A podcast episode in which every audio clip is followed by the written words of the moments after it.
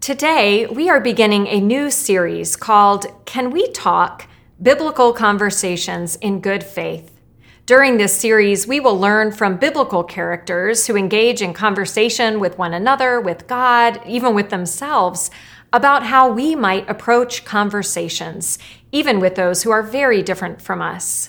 Today, you might notice that the scriptures we'll hear are actually not conversations. They are words that Jesus speaks to his disciples. But in these words, we learn something about what we are calling good faith conversations, and Jesus offers us some guidance as to how we can enter such conversations in a way that is grace filled and truthful and reliant on the Holy Spirit to help and guide us. Listen now to today's scriptures. The first comes from the Gospel of John, chapter 14, verses 15 through 17. If you love me, you will keep my commandments, and I will ask the Father, and he will give you another advocate to be with you forever. This is the Spirit of truth whom the world cannot receive because it neither sees him nor knows him. You know him because he abides with you and he will be in you. Our second lesson comes from the Gospel of Matthew, chapter 18, verses 15 through 17. If another member of the church sins against you, go and point out the fault when the two of you are alone. If the member listens to you, you have regained that one. But if you are not listened to, take one or two others along with you, so that every word may be confirmed by the evidence of two or three witnesses. If the member refuses to listen to them, tell it to the church. And if the offender refuses to listen even to the church, let such a one be to you as a Gentile and a tax collector. Let us pray. May the words of my mouth and the meditations of all our hearts be acceptable in your sight, O God, for you are our rock and our Redeemer. Amen. Sarah and Beth attended the same college in Kentucky and were sorority sisters. From the time they met, they knew they had different approaches to life, and while they had certain things in common, they didn't become fast friends. But years later, they reconnected on Facebook, where they bonded over being attorneys and young mothers. As their connection deepened, they discovered something else they had in common a passion for politics. Sarah had been honing her political opinions since childhood. As soon as she graduated from law school, she went to work in the political arena, first for Hillary Clinton's 2007 presidential campaign, and then as a legislative aide in the U.S. Senate. But when it came time to have children, she and her husband moved back to Kentucky, where Sarah began to explore running for local office. It was around this time that Sarah reconnected with Beth, who was struggling to express her own political opinions. Beth was struggling because although she held strong opinions that usually lined up with the Republican Party, she had been reluctant to express them. Because Beth had been raised to be successful and likable and make the people around her feel good, which usually meant keeping her political views to herself. After getting to know one another and sharing their views, Beth and Sarah decided to try recording their conversations and releasing them to the world through a podcast called Pantsuit Politics, which they started in 2015, just in time to cover the 2016 presidential election. To their surprise, it turned out a lot of people wanted to listen to conversations between two women, one a Democrat and the other a Republican, even though their conversations were often not what people expected.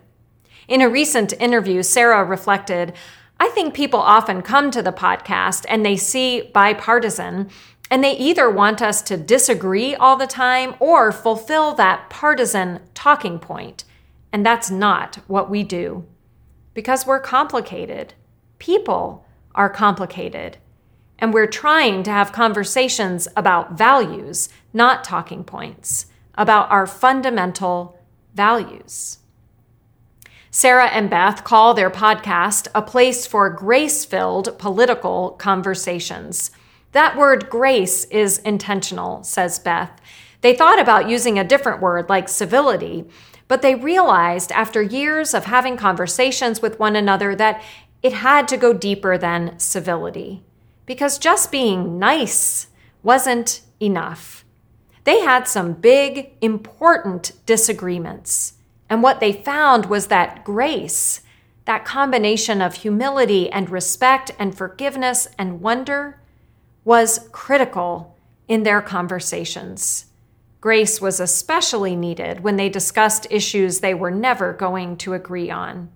Grace is what has enabled them to have hard conversations in a way that honors each other as human beings, worthy of respect and dignity regardless of their differences. Throughout the New Testament, we are given indicators that we in 21st century America are by no means the first people to struggle to have conversations across difference.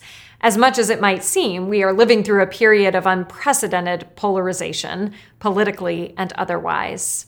Again and again in his letters to some of the earliest Christian communities, the Apostle Paul dispenses advice on how to deal with conflict.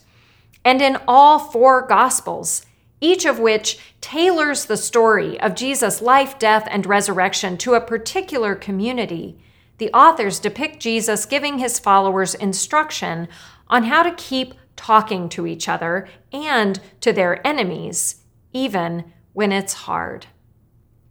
The verses we heard today from Matthew's gospel have been upheld as offering a clear process of dealing with conflict in the church. And on first reading, it can sound like a rather rigid formulation. First, have a direct conversation with the person whose words or actions have offended you. If that doesn't work, bring in a third party to help mediate. If that still doesn't work, take it to the whole church.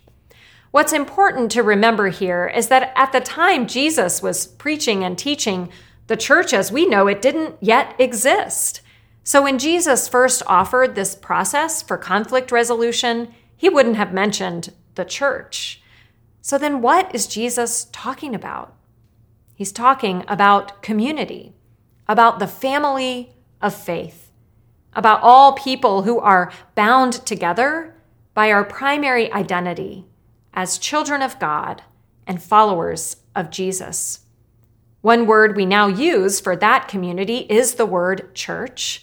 And as we've certainly learned these past months, that church is not a building, it's people.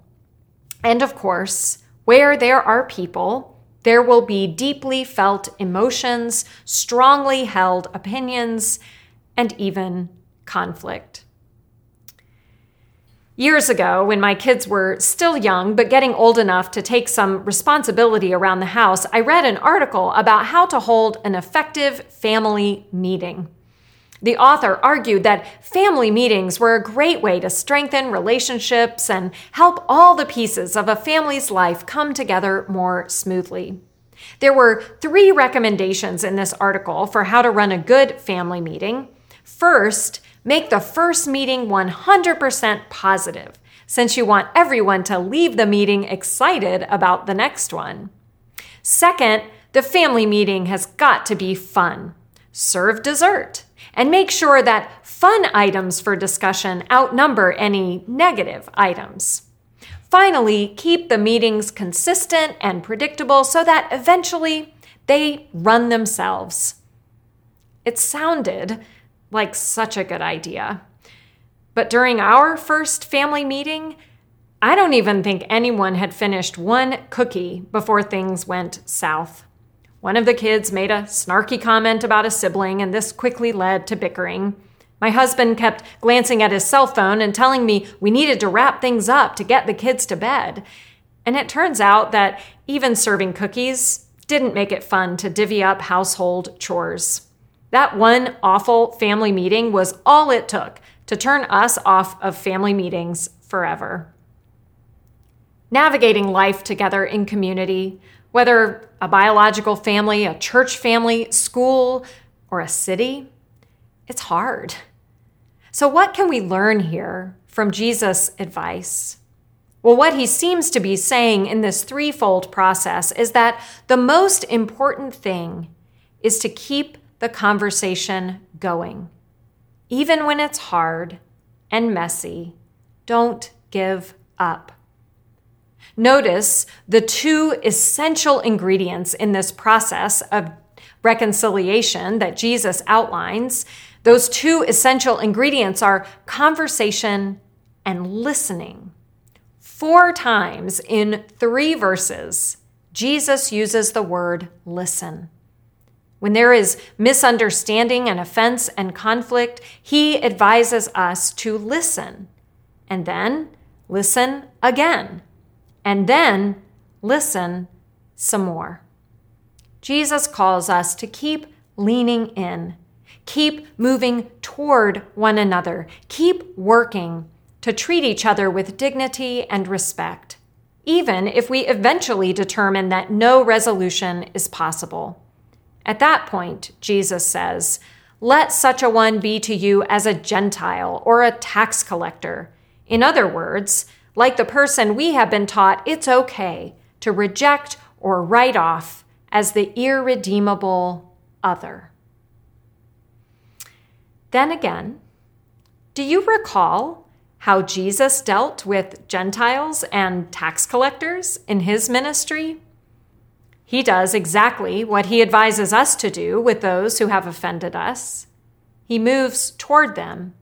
He seeks out encounters with them. He engages them in conversation. He sits down and shares meals with them. Once again, Jesus is advising us to never give up when it comes to keeping the conversation going, even with those we'd prefer to write off. Now, this is hard to do.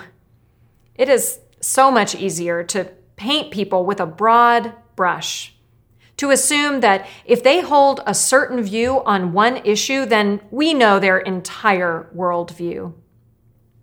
The writer Toni Morrison once said, Why should we want to know a stranger when it is easier to estrange another? Why should we want to close the distance when we can close the gate? The truth is, it's easier to stay in our ideological bubbles and echo chambers, to talk only with people who share our views, to only engage news that affirms our positions. So, if we are going to do what Jesus commands, and in the face of our differences, lean in, draw closer, and listen, and listen, and listen some more, we're going to need help. Fortunately, Jesus thought of that too.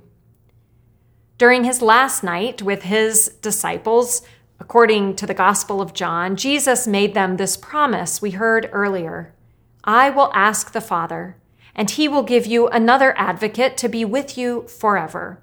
This is the Spirit of truth. In other words, all these hard things Jesus tells us to do are not things we have to do alone. God equips us to do them by sending us the Holy Spirit. This Spirit of truth will draw alongside us. The Greek word translated advocate here, the word paraclete, literally means the one called alongside. It refers to someone who shows up to support another in a critical situation, like a court appearance, to give true, helpful, encouraging testimony and support. I know that the idea of seeking out a friend or a family member or a fellow church member or even a pastor and engaging that person in conversation, especially conversation about a contentious issue, that may sound like the last thing you want to do, especially in this moment when everything feels so fraught and so polarized. But Jesus calls us to draw closer to one another, not pull away, to engage each other with love and grace and humility and respect, to listen and listen and listen some more. And we can do this when we hold fast to this promise. We don't do it alone. We are equipped. We can have these conversations.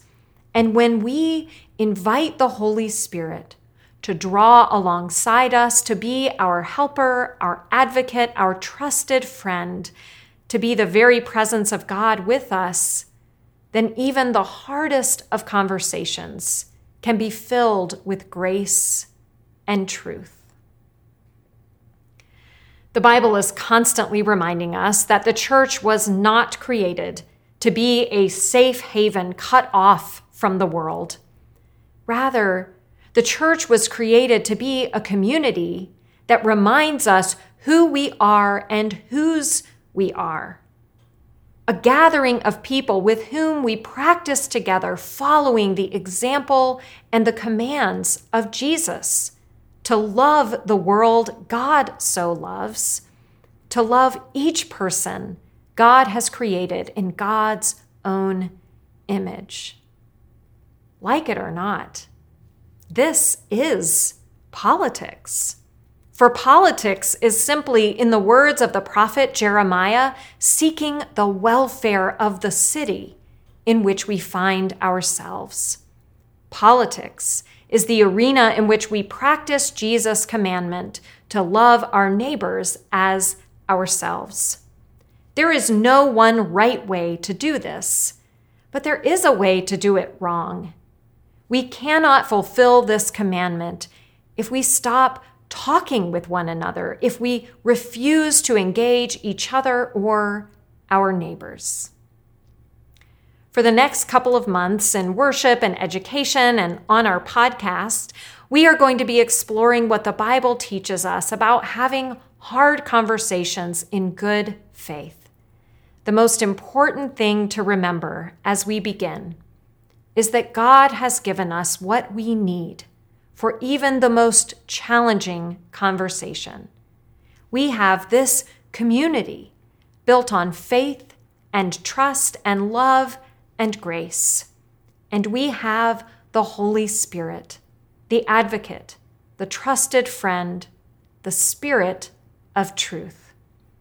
When we invite the Holy Spirit into our hearts and into these conversations, we are equipped to practice Jesus' call to come closer, lean in, start a conversation, listen and listen and listen some more, knowing that in the midst even of hard conversations, empowered by the Spirit, we can experience anew the presence and grace of God. Amen.